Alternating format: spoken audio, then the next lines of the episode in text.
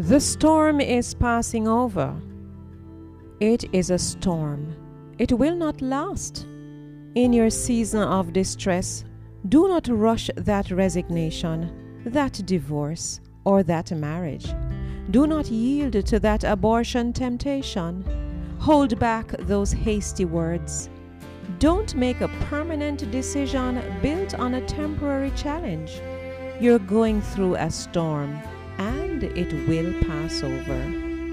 Wrote Charles A. Tindley in 1905. O courage, my soul, and let us journey on. For though the night is dark, it won't be very long. Oh, thanks be to God, the morning light appears, and the storm is passing over. Hallelujah. To you, my brother and sister, I say, be prayerful in the storm. Take courage from the Gethsemane garden, where Jesus, in the travail of his soul, was strengthened by an angel of the Lord. Luke 22, verse 43. God's angel will stand by you in your anguish.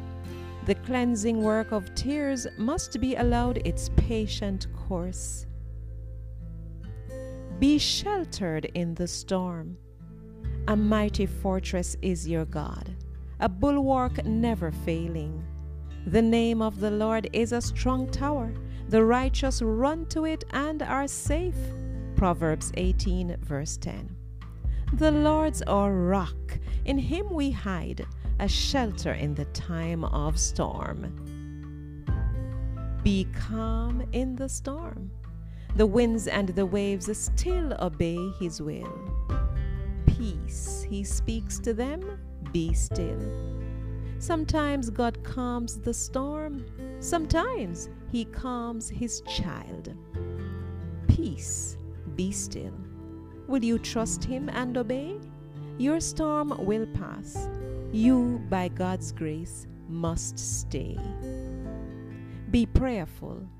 Be sheltered. Be calm in the storm. It's almost over. Hallelujah. Amen.